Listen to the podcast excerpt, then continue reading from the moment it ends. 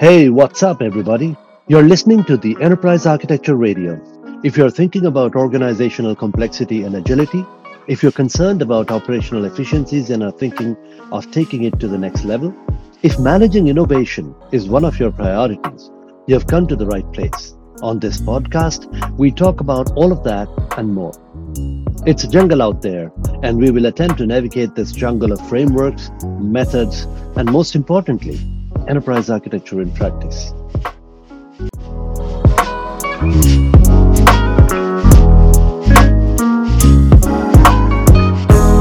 My father is a retired construction architect. I remember when I used to be a little boy, I used to go to my father's office and I used to see him and his draftsmen work on construction blueprints and models. What is the output of a construction architect's work? Is it the blueprints and the models? No, not really. It used to be the buildings that I used to see around the small town that I grew up in. What is the output of an enterprise architect's work? Is it the models that he builds of the current state of the enterprise and the future state? Not really, no. The output of an enterprise architect's work is the transformation of the organization from the current state into the future state. The actual migration of the enterprise from how it is today to how the organization wants it to be tomorrow. Which brings us to a very interesting question. What is a model, really? There's a beautiful saying about models. It goes, all models are wrong, but some models are useful. What that means is, all models are wrong, as in they do not represent the actual thing in its entirety. The only accurate model is the system itself.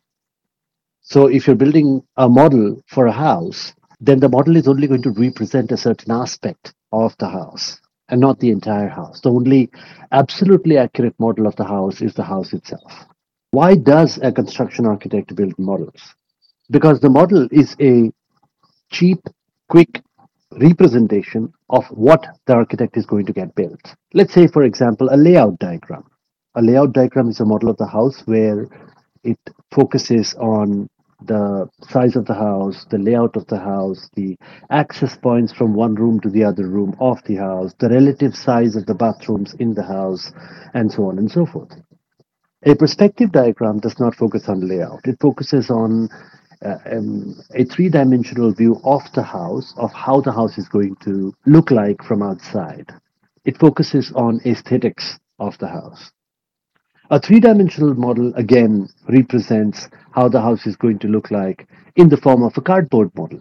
And all of this is done because changing a model or breaking down a model is a lot cheaper than breaking down the actual house. So we build models to show the client certain aspects of what we're going to be building in a economically viable manner. And the enterprise architect does the same. They build models to show how the enterprise looks like today and how the enterprise is going to look like in the future based on how the leadership wants the organization to transform.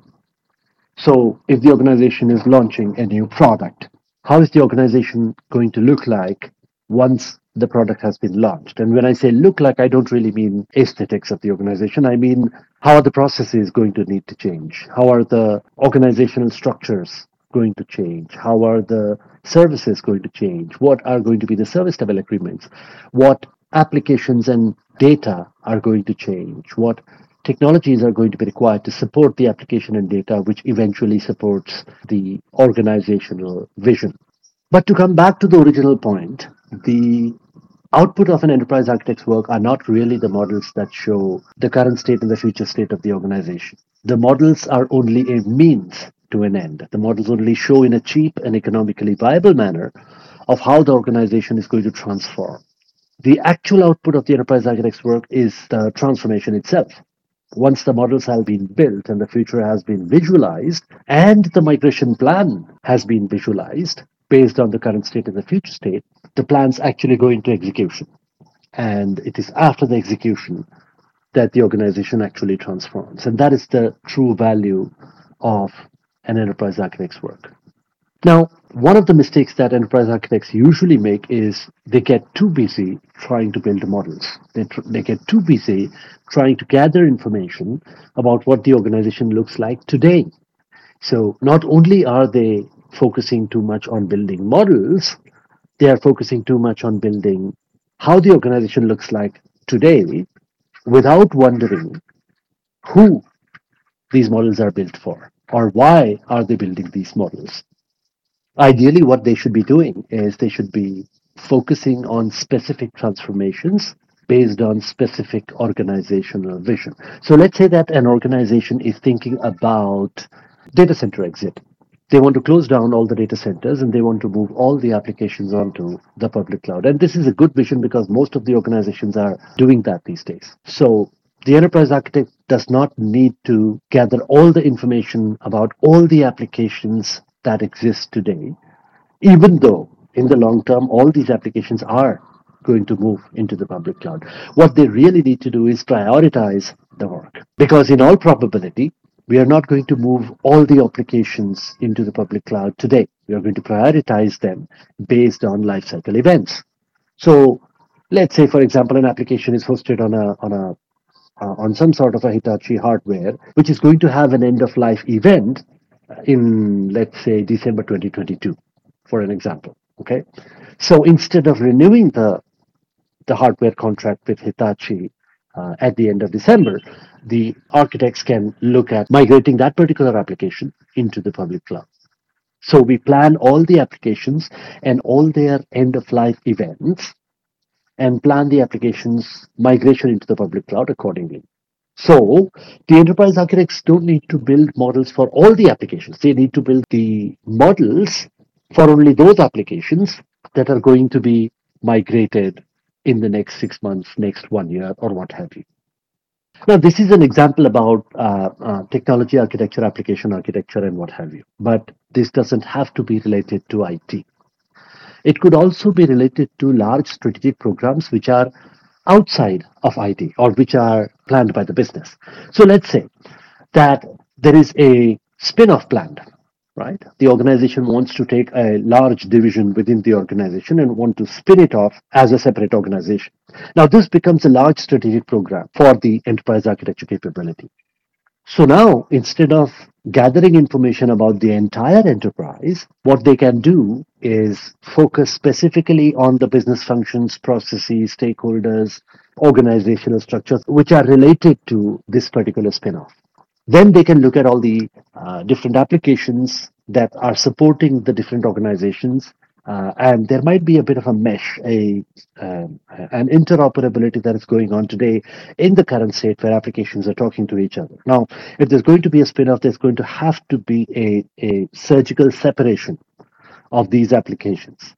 So the enterprise architects can focus on that that how are the applications looking like today, how they are interoperating today in the current state, and what is it going to look like in the future state, how we are going to separate these applications, you know, and so on and so forth. The same applies for data. Once the spin-off is done, there's some data that is going to go away as a part of the new organization, and some data is going to remain. And today, considering all everything is one organization, uh, there might be some interoperability there. There might, might be some data which might be required by both the organizations and so on and so forth. So the data architects can work on that. And then finally, the technology as well. How are we going to separate the technologies? Uh, what's going to be the, the network architecture? What's going to be the infrastructure architecture? What is it today and how is it going to change as a part of the spin-off? Now, once this entire program is done, we don't throw away all that information, right? We store all that information into our enterprise architecture repository. Tomorrow, there might be another large strategic program. It might be a merger, it might be an acquisition, it might be a launching of a new product, it might be something else. During that large strategic program, the architects begin again, but they don't have to start from scratch. Uh, they start by looking at the models that are already in place and then reuse them.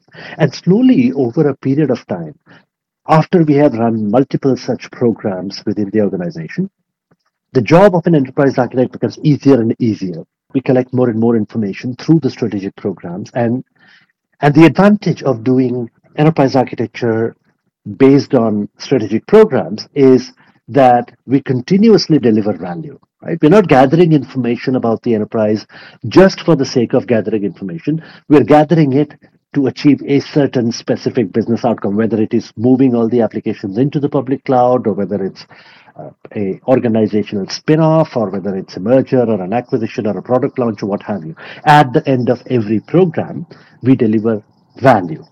And in the process, we also collect information about the enterprise, which can be reused in future strategic programs. What I'm trying to say is an enterprise architecture capability must consistently deliver value.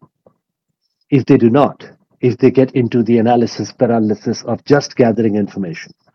Nobody is going to take the enterprise architecture capability seriously. And that's one quintessential activity that the enterprise architect must do. Deliver value, build credibility. That's all I have for you today, folks. I hope you enjoyed the show. More about organizational agility, innovation, and enterprise architecture in the practical world, in the business, right here on the show. But before I end the show, I want you to help me out with this one little thing. Pause the show and share this podcast via WhatsApp or a text message with just one person who might be interested in these topics. It could be anyone your colleague, your boss, someone in your team. That's all I want. Just one share with one message via text or WhatsApp or what have you. And it would go a long way in supporting us and growing our listener base. Also, please don't forget to follow the podcast. That way, you'll get notified when we publish a new episode. If you want to find out more about us, you can visit us at enterprisearchitectureradio.com. If you have ideas, thoughts, disagreements, please feel free to write to me directly.